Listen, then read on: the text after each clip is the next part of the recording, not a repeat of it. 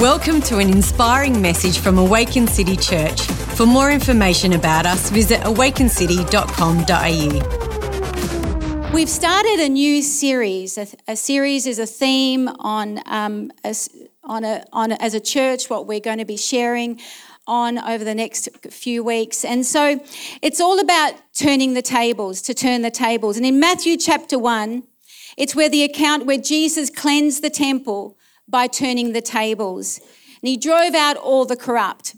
Actually, that temple was known as Herod's temple. And Jesus made a whip and he drove out and he turned the tables and he says, My house shall be called a house of prayer. And we bring it into the New Testament as followers of Christ. We know that our bodies are now the temple of the Holy Spirit. We house the Holy Spirit. We are the house. And Jesus came for that very reason to flip the tables of our heart. We have received a supernatural heart transplant once we have received Jesus Christ as Lord and Savior. The indwelling of the Holy Spirit lives inside us.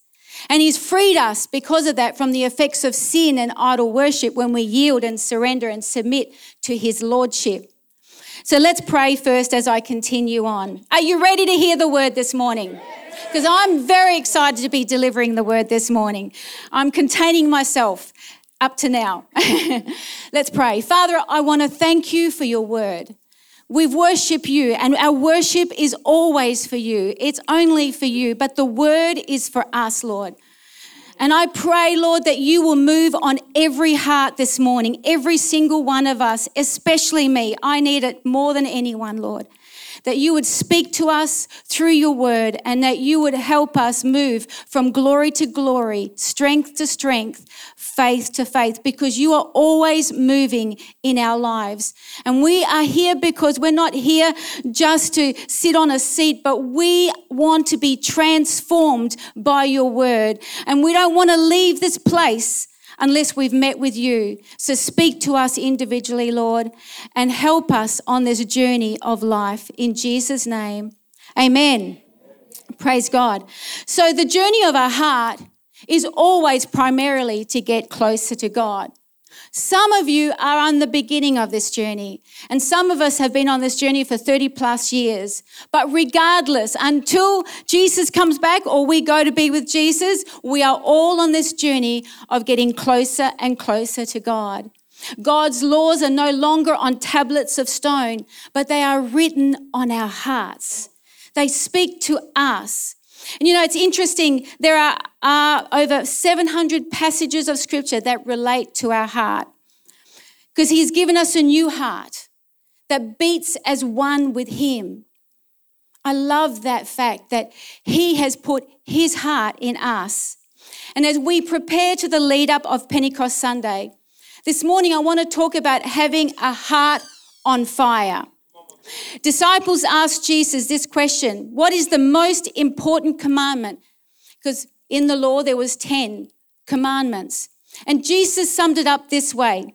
In Matthew 22, he said, Jesus answered him and said, Love the Lord your God with every passion of your heart, with all the energy of your being, and with every thought that is within you every thought that is within you. This is the great and supreme commandment. And the second is like in its importance. You must love your friend in the same way you love yourself. Jesus said, the entire law, the law that's on our hearts now, and all the demands of the prophets are based on these two commandments. You see, as our hearts are set vertically to get closer to God, it flows out horizontally here on earth. The closer we get to God, the more we get God's heart, the more we get God's heart for the people around us. God says a lot about the heart of a person. He said to Samuel, Man looks at the outer as he was choosing King David, but God looks at our heart. It's God that looks at our heart. Because man looks on the outer, let's face it. You know, man looks on the outer, but it's God that looks at our heart. To King David, God said, He was a man after my own heart. And our primary pursuit as followers of Christ to be a man or a woman that is known as a, as a woman or man after God's own heart. So if God looks at our heart, then we really need to have a greater look on the condition of our heart, don't you think?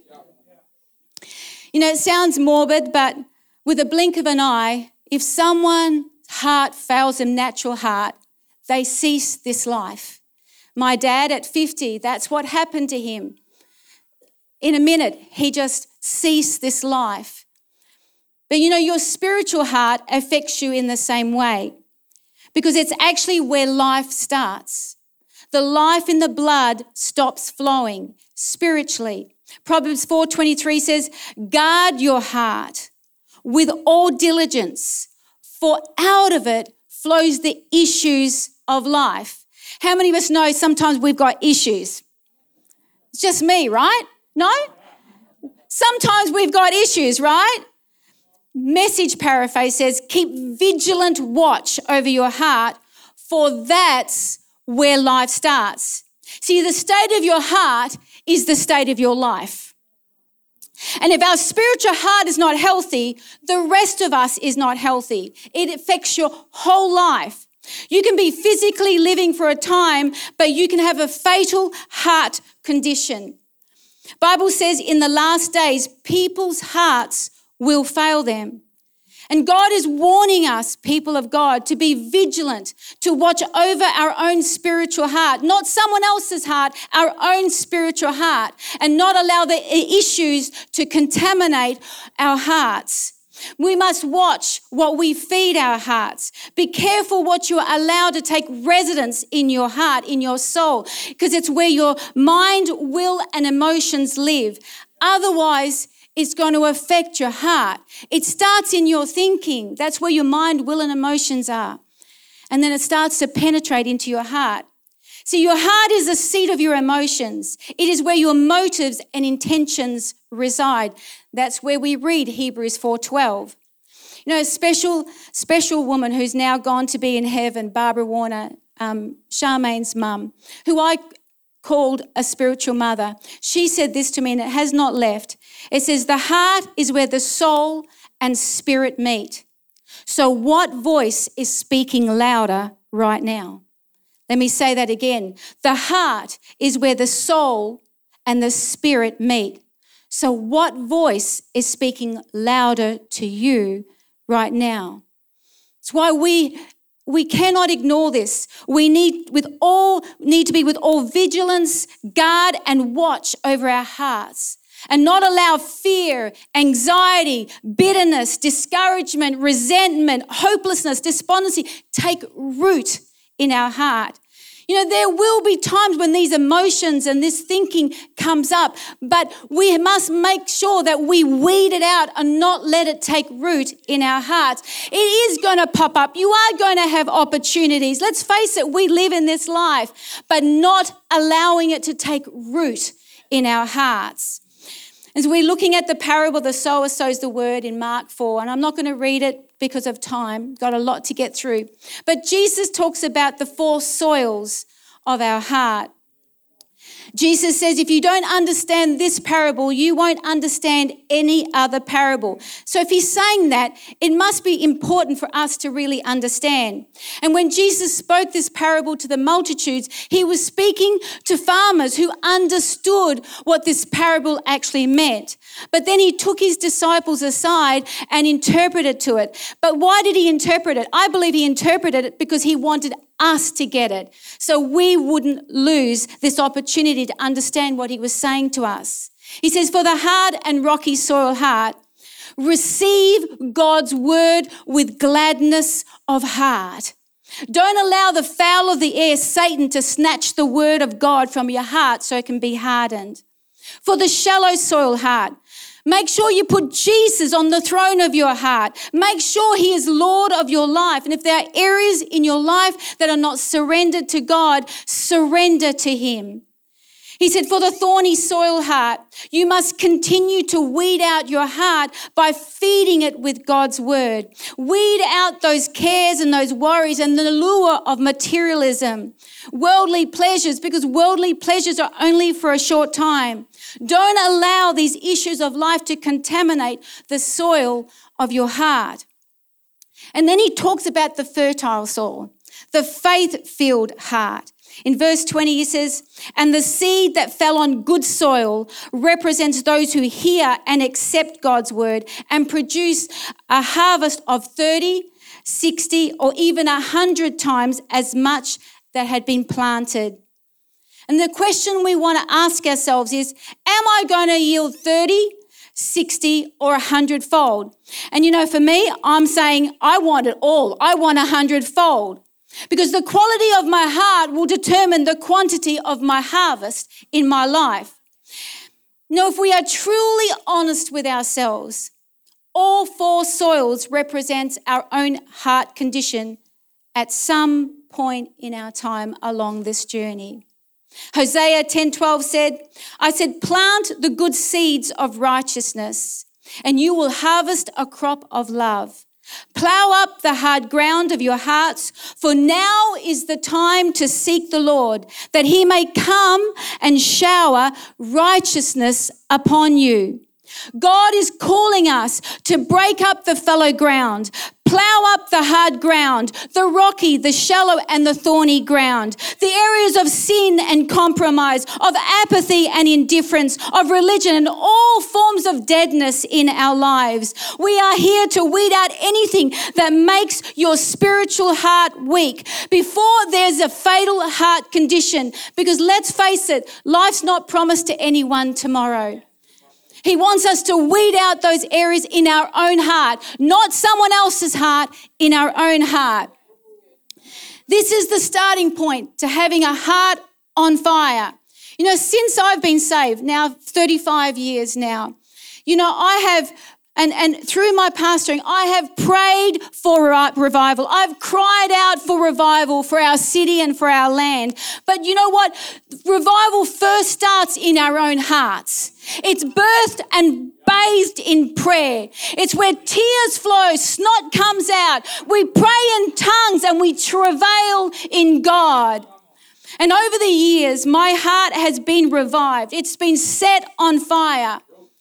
But life has a way of snuffing things out, don't you think? That's why we need the ongoing outpouring of the Holy Spirit in our lives.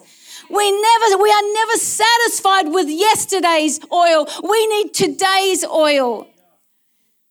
God loves you and he's after your heart. But we got to remember this, both God and Satan is after your heart. They're both after your heart.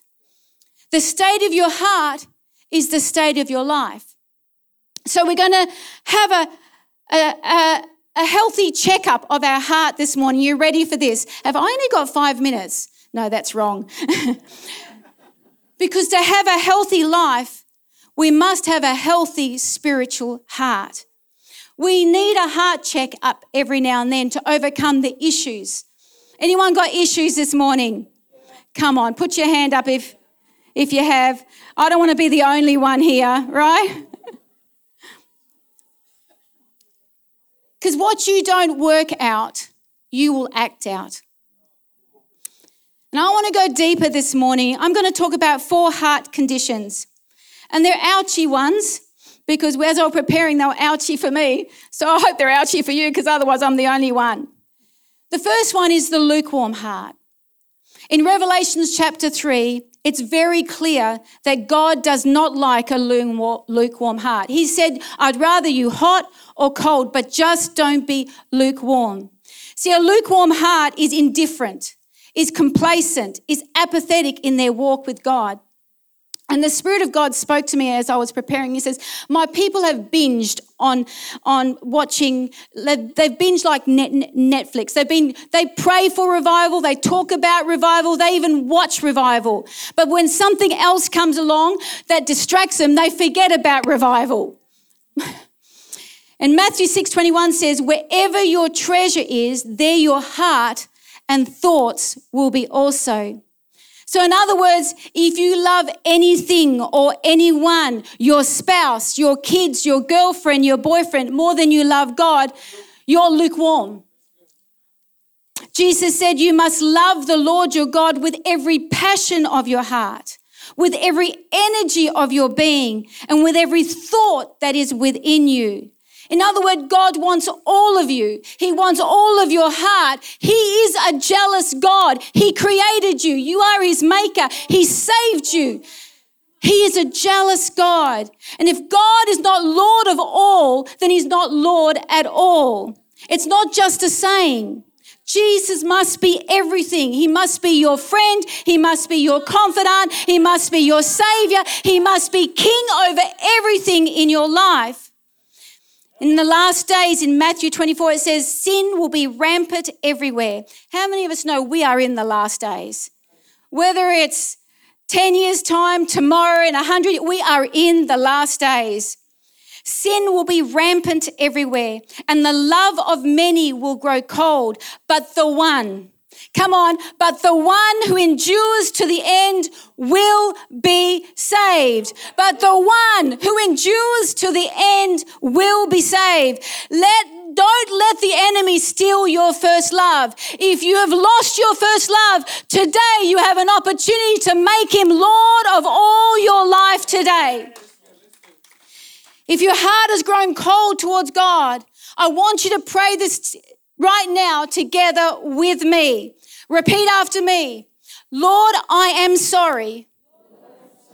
Come on, say it like you really mean it. Lord, I'm sorry, for not making you my first love, for not putting you on the throne of my heart. And today I make you my first love. And that's where you will always remain. Like King David said in the prayer in Psalm 51 point out anything in me that offends you. Create in me a clean heart and renew a right spirit within me. Don't take your presence away from me because I need your presence, Lord. Second heart is a wounded heart that's infected by hurt. It's a bleeding heart. And you know you're wounded because what comes out of your mouth. Matthew 12, 34 says, For out of the abundance of God's, out of the abundance of the heart, the mouth speaks. I often use this analogy that if you squeeze a toothpaste jar, what comes out?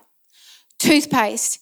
If the squeeze is on you, what comes out of your mouth is it good? Now, if you are in a safe place and with a safe person and things start to come out, sometimes it's good to know what's in your heart and you realize what's in you, it's not good. And we need people like that.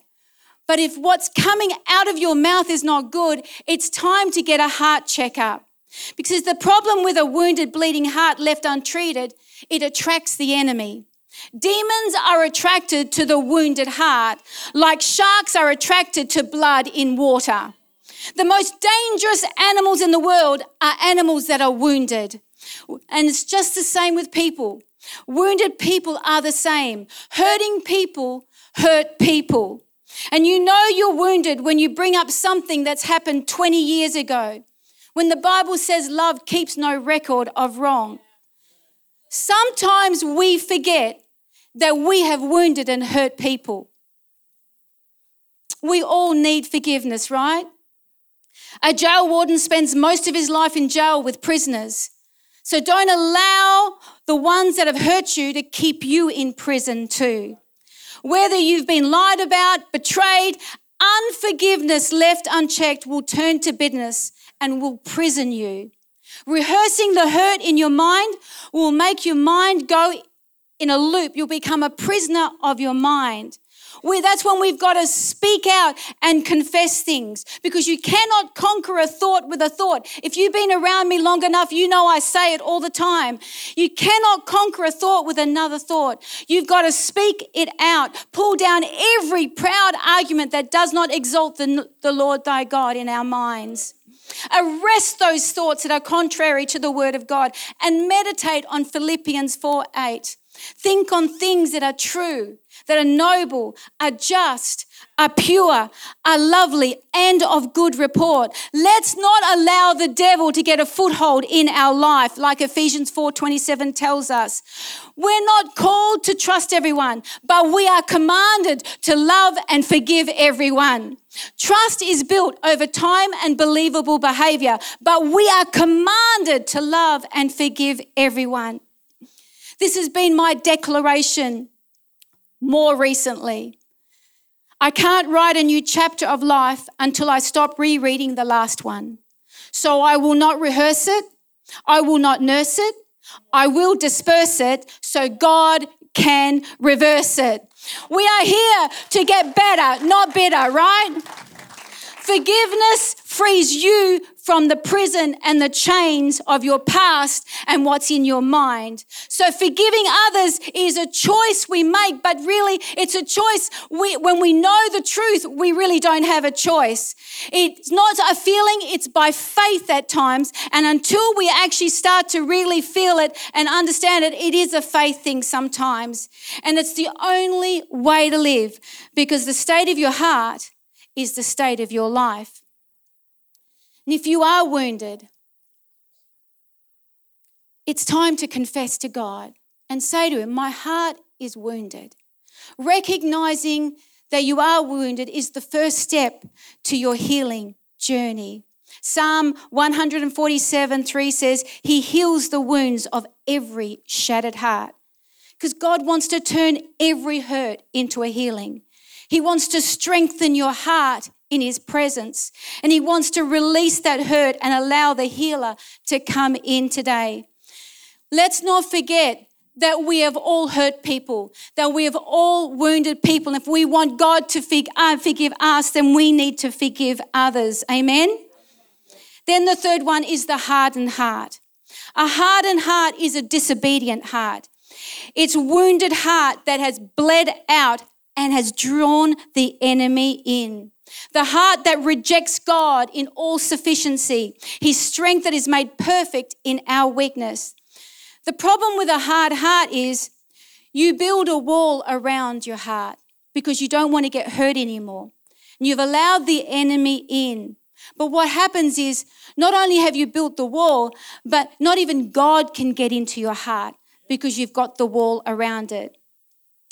A hardened heart can actually become judgmental. A hard heart judges people for their sins. And that, you know, they even put the, people's sins in categories and levels. Oh, that's a really bad one. Mine's okay, but that one's a really bad one. That's not what God says. Yes, there's greater consequences for certain sins, but in God's eyes, sin is sin. King David was a man after God's own heart yet he committed adultery and murder. the difference with David was he was quick to repent. He had a repentant heart. He didn't take a month to repent. You know what? It, that doesn't give us a license to sin by all means. It's talking about having a repentant heart and being quick to repent. What does repent mean? A change of heart, mind, and direction. See, the unrepentant heart will only find a dark end to the road. Jeremiah 17 9 says, The human heart is the most deceitful of all things and desperately wicked. What? Not my heart, of course not.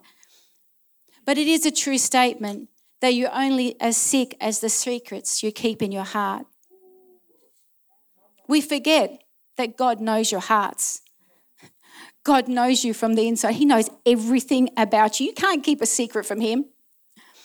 The Bible says that we are to submit to God and resist the devil, and he will flee from our lives. If you are resisting the devil and he's not fleeing, maybe we haven't submitted the area in our life to God for that freedom. And that's where sometimes we need someone else to pray with us. Prayer ministry, we call it. And sometimes we need someone to stand with us.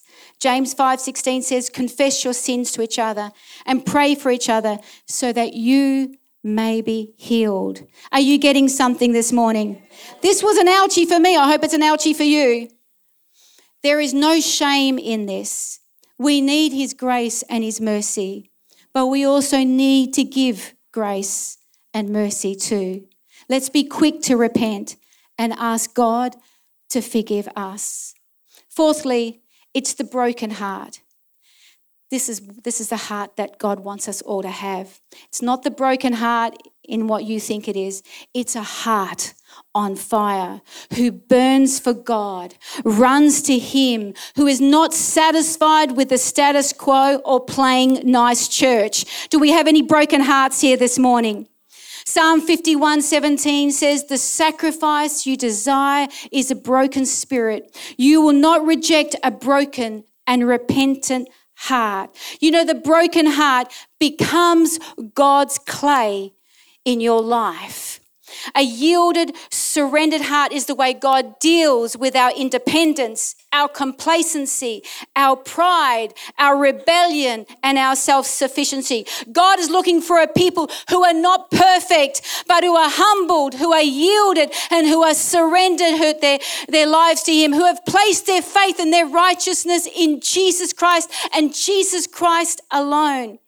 See, we never have a hearing problem when we are submitted and yielded and surrendered to God. We never have a problem hearing from God. We never have a problem retaining God's word when we are surrendered and yielded and submitted to God. We never have a problem sensing His anointing and His presence when we are submitted and yielded and surrendered to God.